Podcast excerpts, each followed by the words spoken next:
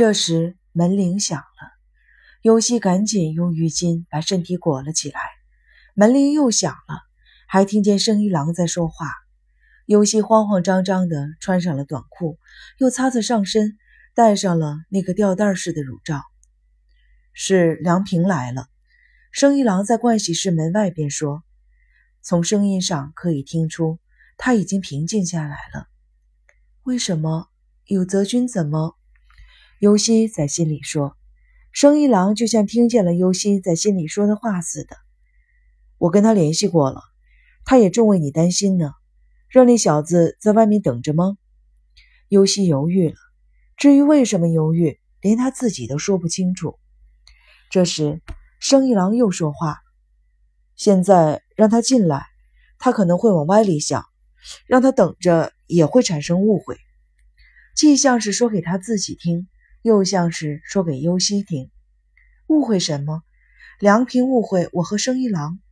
其实，优希对此也感到困惑，甚至生自己的气。三个人之间会产生什么样的误会呢？优希生自己的气。”也生生一郎的气，为什么怕误会呢？优西感到了悲哀。还是让那小子进来吧，怎么样？生一郎决心已定似的说：“好吧。”尤西说完，赶紧穿上裙子，拉上了拉锁。听见开大门的声音的时候，尤西穿上了半袖衫，半袖衫有点瘦，紧巴巴的系上了扣子。你这是要干什么？大门外。生一郎厉声的喝道：“还有其他人说话，听起来不只是梁平一个人。”尤西穿上了长筒袜，站在镜子前时，才发现头上还竖着毛巾，连忙取下毛巾，又用浴巾使劲的擦了擦头发。头发短，虽然不能完全擦干，却不至于再滴水了。大门那边好像发生了争吵，尤西拉开了盥洗室的门，走了出来。你打算怎么样？你这个混蛋！生一郎愤怒的声音。尤西来到了大门处，只见生一郎正在向外顶着门，梁平和那个叫伊岛的警察正在向里推门。尤西的目光跟梁平撞在了一起，看到了梁平眼睛里惊奇的神色。啊，你好啊！伊岛对尤西说，他强装笑脸，身体不错嘛。生一郎回头看看尤西，使劲的摇了摇头，意思是根本不知道伊岛会来。只见尤西深深的朝伊岛鞠了一个躬，说：“给您添麻烦了。”伊岛的存在反而使优西感到安心，有外人在，就可以很容易的掩盖自己了。如果只是梁平一个人来，必定会触动内心的真实。尤西用一个透明而坚强的壳把自己罩了起来。他也朝梁平鞠了一躬，给这么多人添麻烦，实在对不起。男人们脸上的怒气顿时消失得无影无踪。三个人不约而同的把目光转向了尤西。尤西在餐厅里接受了伊岛的询问。开始，尤西觉得就是把他带到警察署去也无所谓，但生一郎作为尤西的代理人，拒绝在现阶段随意把尤西带走，要求就地。接受警察的询问，伊岛没有带拘捕证，只好勉勉强强地接受了生一郎的要求。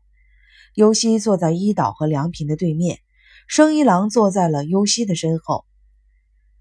聪智现在在哪儿？我真的不知道。优西诚实地回答着伊岛的询问。聪智到多摩英医院找到了优西，说把家烧了，确实有这么回事。但是打那儿之后。聪智就不见了。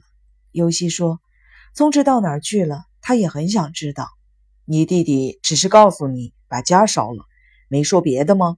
伊岛问。尤西点了点头：“没有。”你弟弟说把你母亲也烧了？没说。我不记得弟弟这样说过。跟你一起值夜班的护士听见他这样说了。尤西又摇摇头：“我当时惊慌失措的。”至于弟弟到底说了些什么，我真的不记得了，对不起。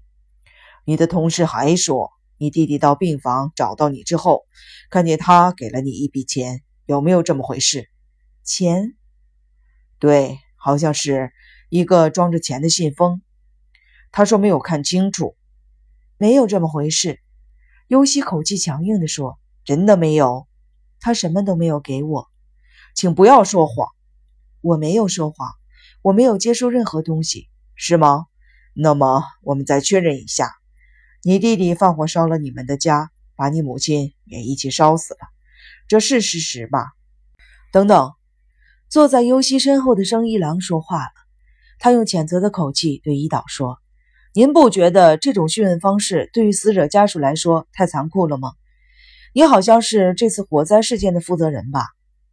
优西扭过头去对生一郎说：“问什么都没关系，是我不好，我随随便便的从医院里跑出来，给大家添麻烦了。”说完，回头看了看伊岛，尽量用平静的口气继续说：“放火烧了我家的，到底是不是我弟弟？我不知道。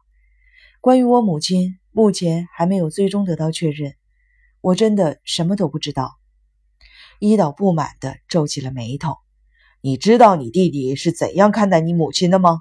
当然，母子之间有时候也免不了怄气，甚至你怨恨我，我怨恨你的。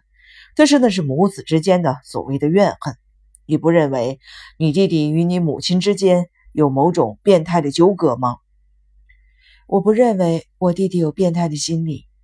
尤西当即的反驳道，然后用不容置疑的口吻说：“弟弟从心里爱着母亲，没有什么变态的纠葛。弟弟是一个纯真的孩子，心地善良，甚至可以说是过分的善良。过分的善良什么意思？没有别的意思，我只是想说他是个好孩子，比我不知道要好多少倍。”尤西说着，低下了头。但依然感觉到伊岛在盯着自己。你从医院逃走的理由是什么？伊岛又问。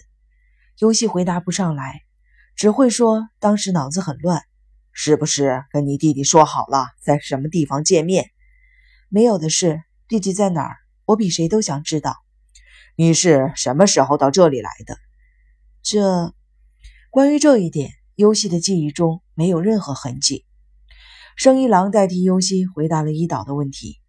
尤西由于精神上受到了强烈的刺激，给我打电话的时候很不正常，但还算说清楚了电话亭的地址。于是我就把他接到家里来了。而尤西对这一切一点都不记得。生一郎这些话是说给伊岛听的，更是说给梁平听的。但是梁平一直看着别处，进来以后既没有看过生一郎。也没有看过优西一眼，伊岛没有问出想得到的东西，表情变得僵硬，又说：“无论如何，咱们应该先去确认一下你母亲的遗体吧。”听到这话，优西尽量使自己的心情保持着稳定，老老实实的回答说：“好的。”优西穿上了生一郎给他准备好的凉鞋，走出了生一郎的家。已经站在外边的伊岛看着优西的打扮，说。只见你穿过白大褂的样子，今天这一身叫我大吃一惊，简直认不出来了。其实伊岛怎么看倒无所谓，尤西更重视的是梁平和生一郎的反应。此刻，梁平和生一郎正好把尤西夹在中间，互相愤怒地瞪着对方。见他们这样，尤西心里很难受，于是故意大声地对伊岛说。是法律事务所的女孩子帮我买的，像我这样的老太太，哪还能穿这么鲜艳的衣服？